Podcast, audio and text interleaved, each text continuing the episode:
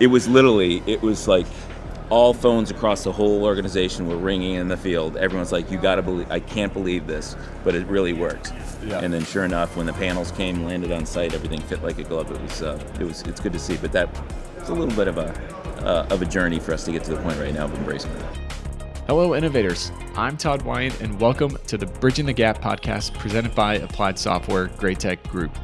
You're invited to join our conversation to model the future of construction innovation and the digital transformation adventure of this great industry. This is a special episode that we recorded live from the Advancing Prefabrication 2023 show. It was awesome to be with the innovators and change makers throughout the prefab and modular world. There's a ton of energy and momentum in the movement. Enjoy hearing the insights and trends around productization, data, communication, and so much more. Now, on to the interview. We are coming live again from day two here at Advancing Prefab, and I'm joined by two guys from Windover Construction. Welcome to the show. Uh, thanks for, for coming. Thank you so much. Thank Super excited. us. Can, let's start by introducing kind of who you are and what brought you to Advancing Prefab. ahead. Go ahead. Story. Uh, Stuart Meurer, um, President and CEO of Windover. As you mentioned, we've been here for four years, and uh, what brought us here is um, really the sharing of ideas, meeting other partners that are thinking about innovation, thinking about really changing our industry, industrialized construction. So it's, we really enjoyed the, all of our time since we've been here. Yeah, nice. Amr Raafat uh, from Windover Construction, uh, CIO, Chief Innova- Innovation Officer. Uh, we focus a lot on uh, innovative solutions uh, that's uh, supporting prefabrication and modular construction. We are excited to discuss this with you uh, today, Todd. Thank you for having us. Yeah, absolutely. So, uh, coming kind of halfway through day two, official day two Yeah. of Advancing Prefab, what is standing out as um, uh, kind of things that to take back home?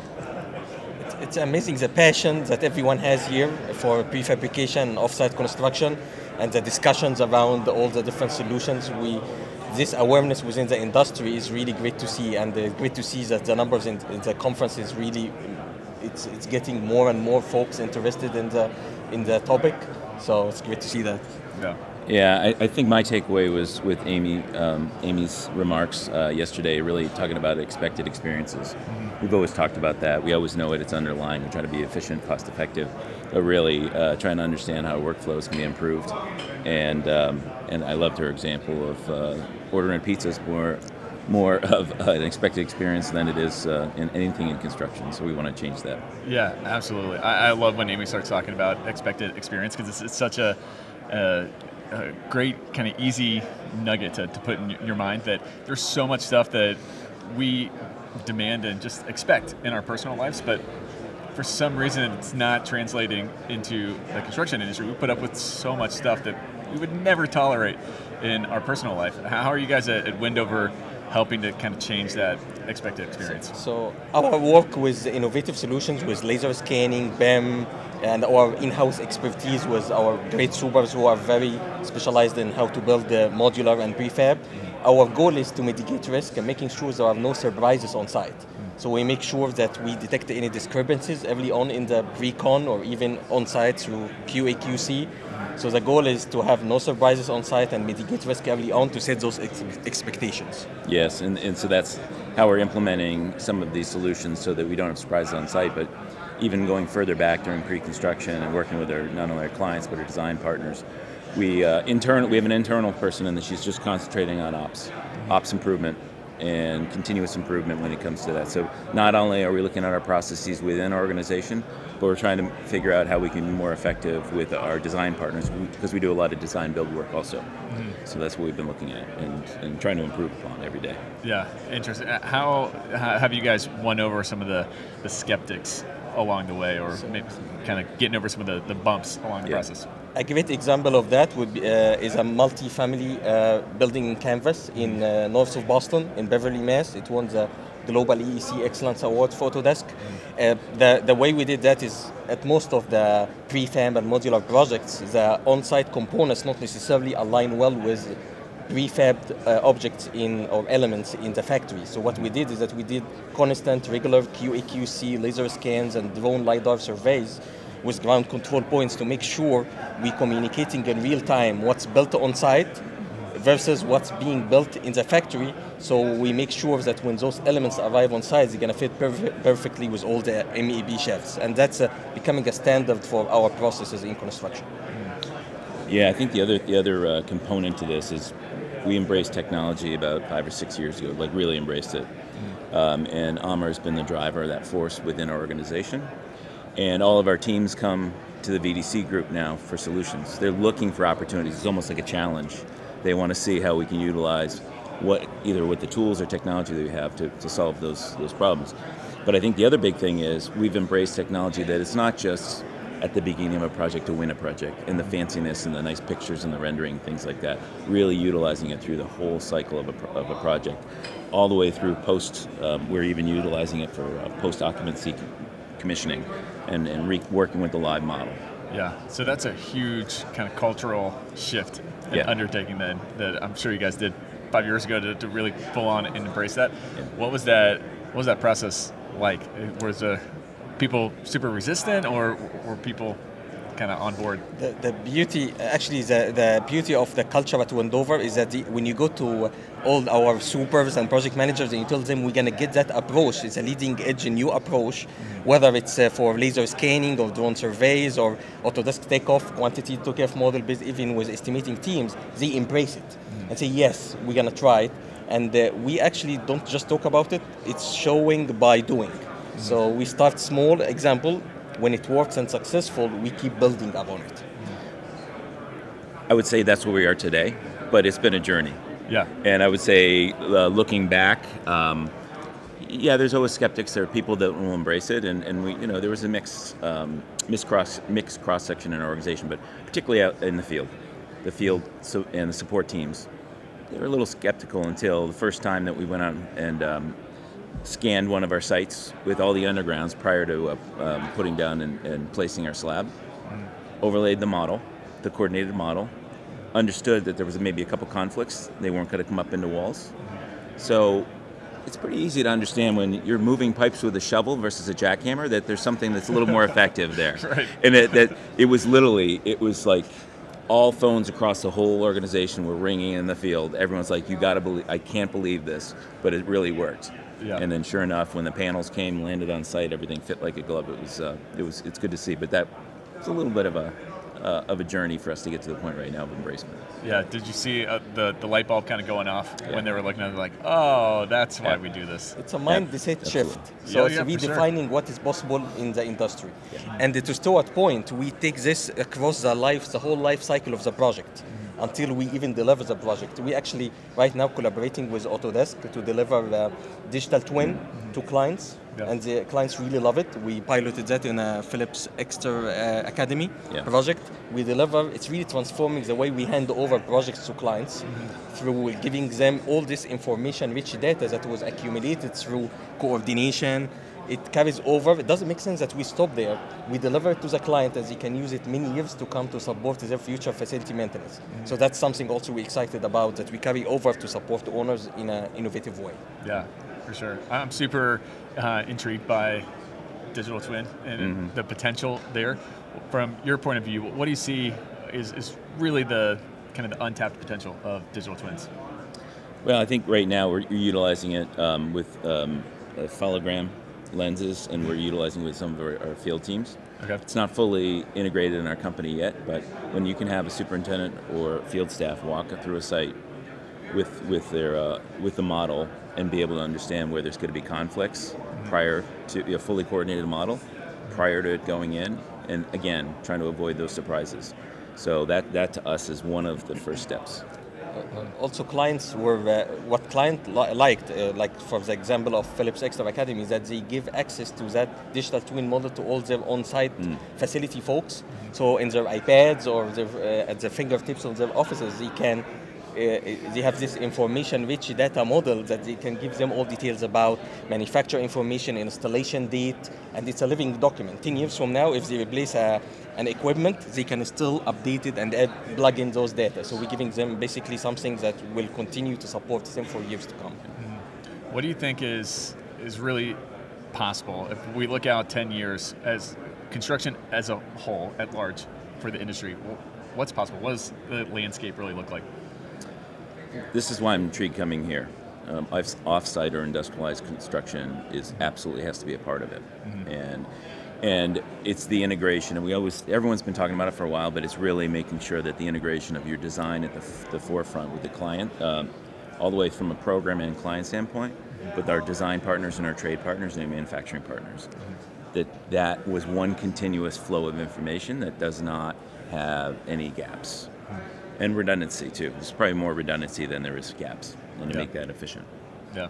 And it's more of a connected construction. So we ca- it's all about the data and how we utilize it throughout the process. So the more we have, I, I think the future will be a combination of the digital twin data at the end of the project, the QAQC in the middle of the project while we build it, the good pre-con mm-hmm. model-based estimates and all this good planning for prefab early on in the process, uh, and sustainability studies. All this, when gets connected and carry over from a step to step without losing data, which uh, our new technologies can allow the data to be carried over, because we are building at the end of the day a 3D building.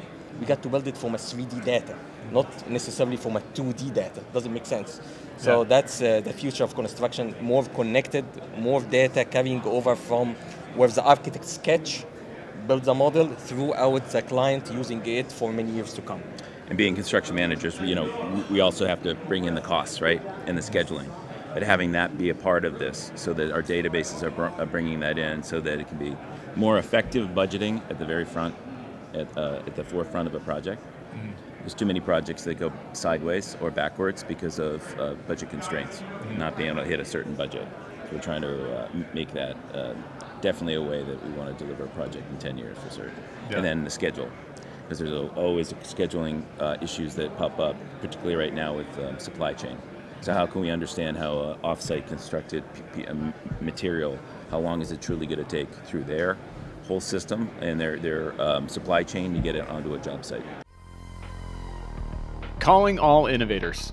In just a few weeks, you can attend a free online training event that could change your work life. BIM Up is for innovative construction professionals like you, offering over 200 classes from May 23rd through the 25th that cover BIM best practices, Revit, AutoCAD, and lots of other topics that can help improve the way you work. I think you'll get a ton of value by attending. To sign up, simply go to asti.com slash bimup. Hope to see you there.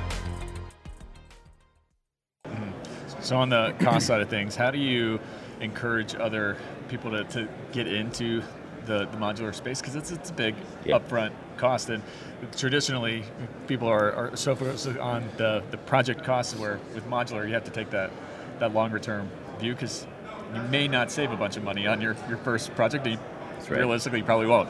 How do you encourage them to kind of bite that bullet and maybe tweak their, their mindset on project costs?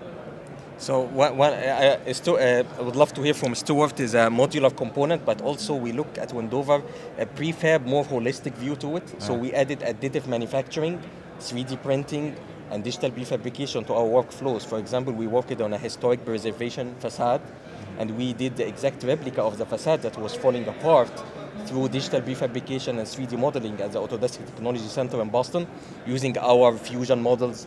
So waiting for long lead items, you can really overcome those challenges and the shortage of skilled laborers using things like additive manufacturing, which is a big part of the whole advance uh, the prefabrication holistic view to it.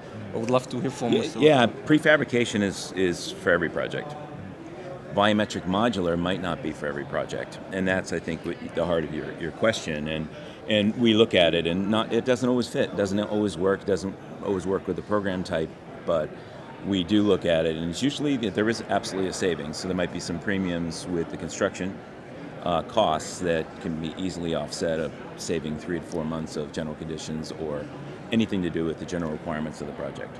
And another big thing that we talked about yesterday in our presentation was about um, you know, we build mostly in the Northeast, so um, winter and weather tends, tend, tends to have some costs related to it. Yeah. And and we got we're concerned about uh, weather delays. Everyone has weather delays, but we have to shovel snow versus just wait. I mean, Right. I understand that heavy rains, there's costs associated with that, but yes, it's we, we do worry about that. So having the ability to have concurrent cons- on-site and off-site construction is usually an advantage that we talk to our clients about. Yeah, no, the weather is a that's a real thing. Uh, I, I'm in Atlanta, so we don't have the snow Yes. problem. But I was up in, in Montreal a couple weeks ago. It was negative 40. And There was snow oh, just everywhere. Yeah. like, this is a real thing. Construction is totally different up here in Montreal versus how we do it, down in Atlanta. You just have shutdowns. 90 degrees for you know three months out of the year. Right, right, right. Uh, exactly. From the owner's side of things, uh, where do you see the the momentum swinging for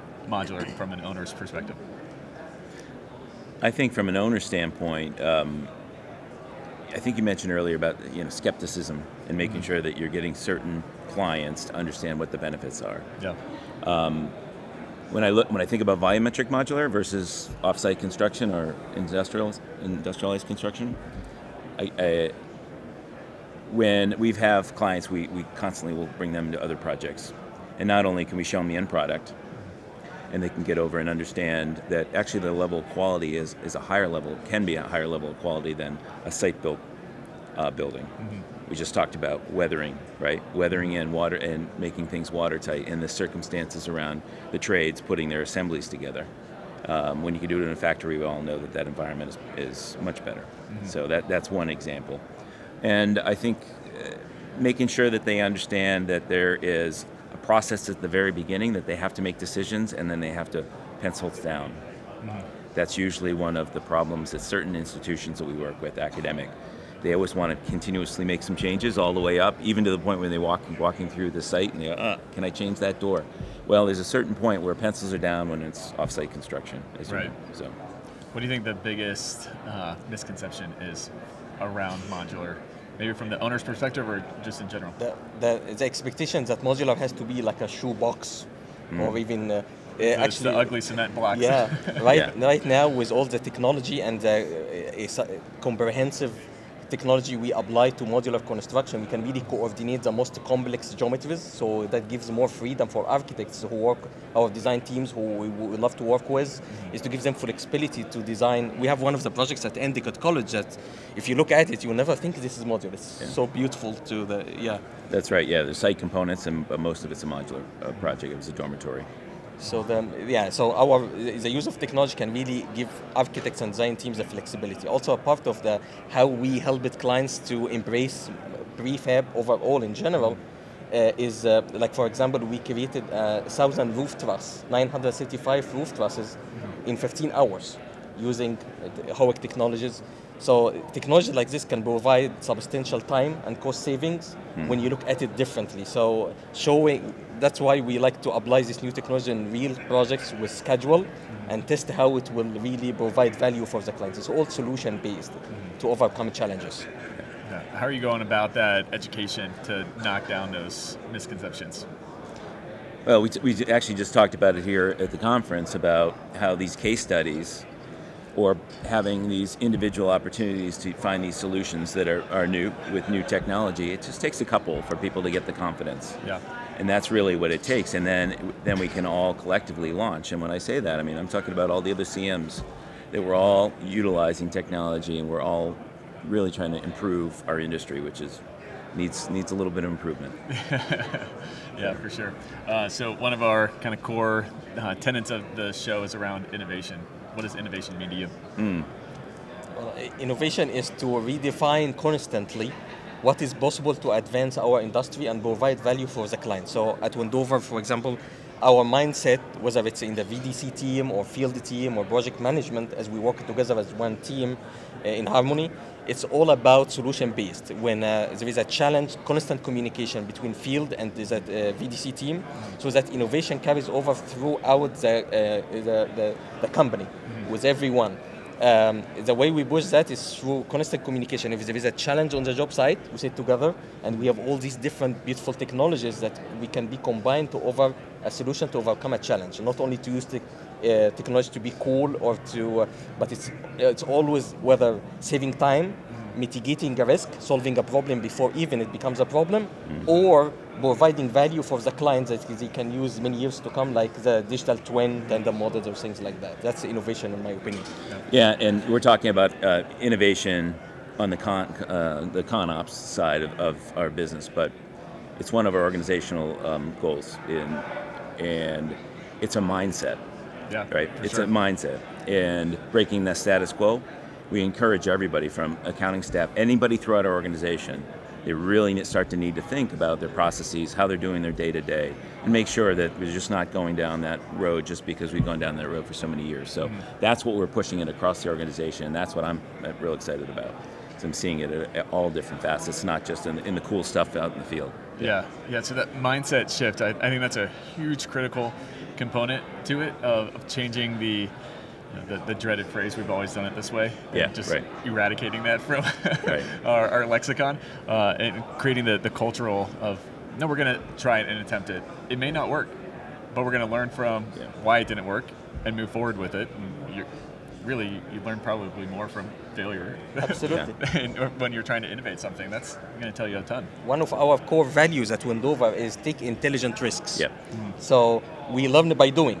So we, Yeah. that's why I love that uh, how we embrace technology in the field, for example, because you do it, you learn from it. Next time it's gonna be costing uh, less and it's gonna take us less time.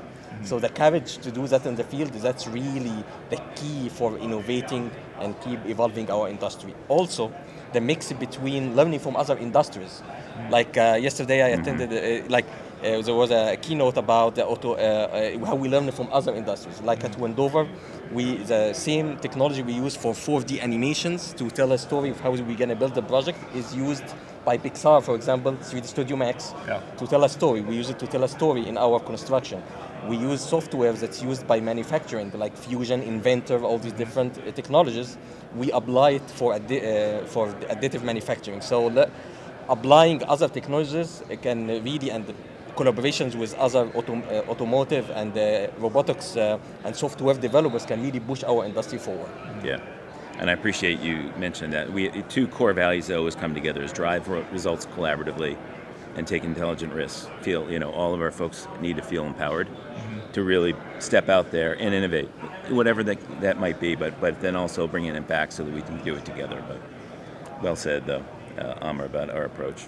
Yeah, yeah, that empowerment is, is, is huge of giving the, the, the freedom to go and take those risks. And Yeah. uh, on the technology side, you know, companies like Autodesk, I, I think, are doing really awesome work in because they, they have their uh, such a wide reach from entertainment to manufacturing that those technologies and the software is really starting to, to merge. Those lines are, are getting real blurry between Inventor to, to Revit, you know, and even going into the, the media and entertainment side for sure, Yeah. um, which is cool to see. I think that's definitely where the, the future is, is headed. It's just a, a merger of, of everything. You're just gonna have one yeah. yeah, platform. Exactly. Yeah. Exactly. Uh, so how do people find out more information and connect with you guys? So, um, you know, basically, um, you know, window, windover.com if that's what you're looking for. But, you know, we, we do a lot of work not only in the, in the Northeast or in New England, we're really starting to have a lot of geographical reach. We have, and not only are we bricks and mortar with Windover uh, construction, but we also have a platform called IDEA.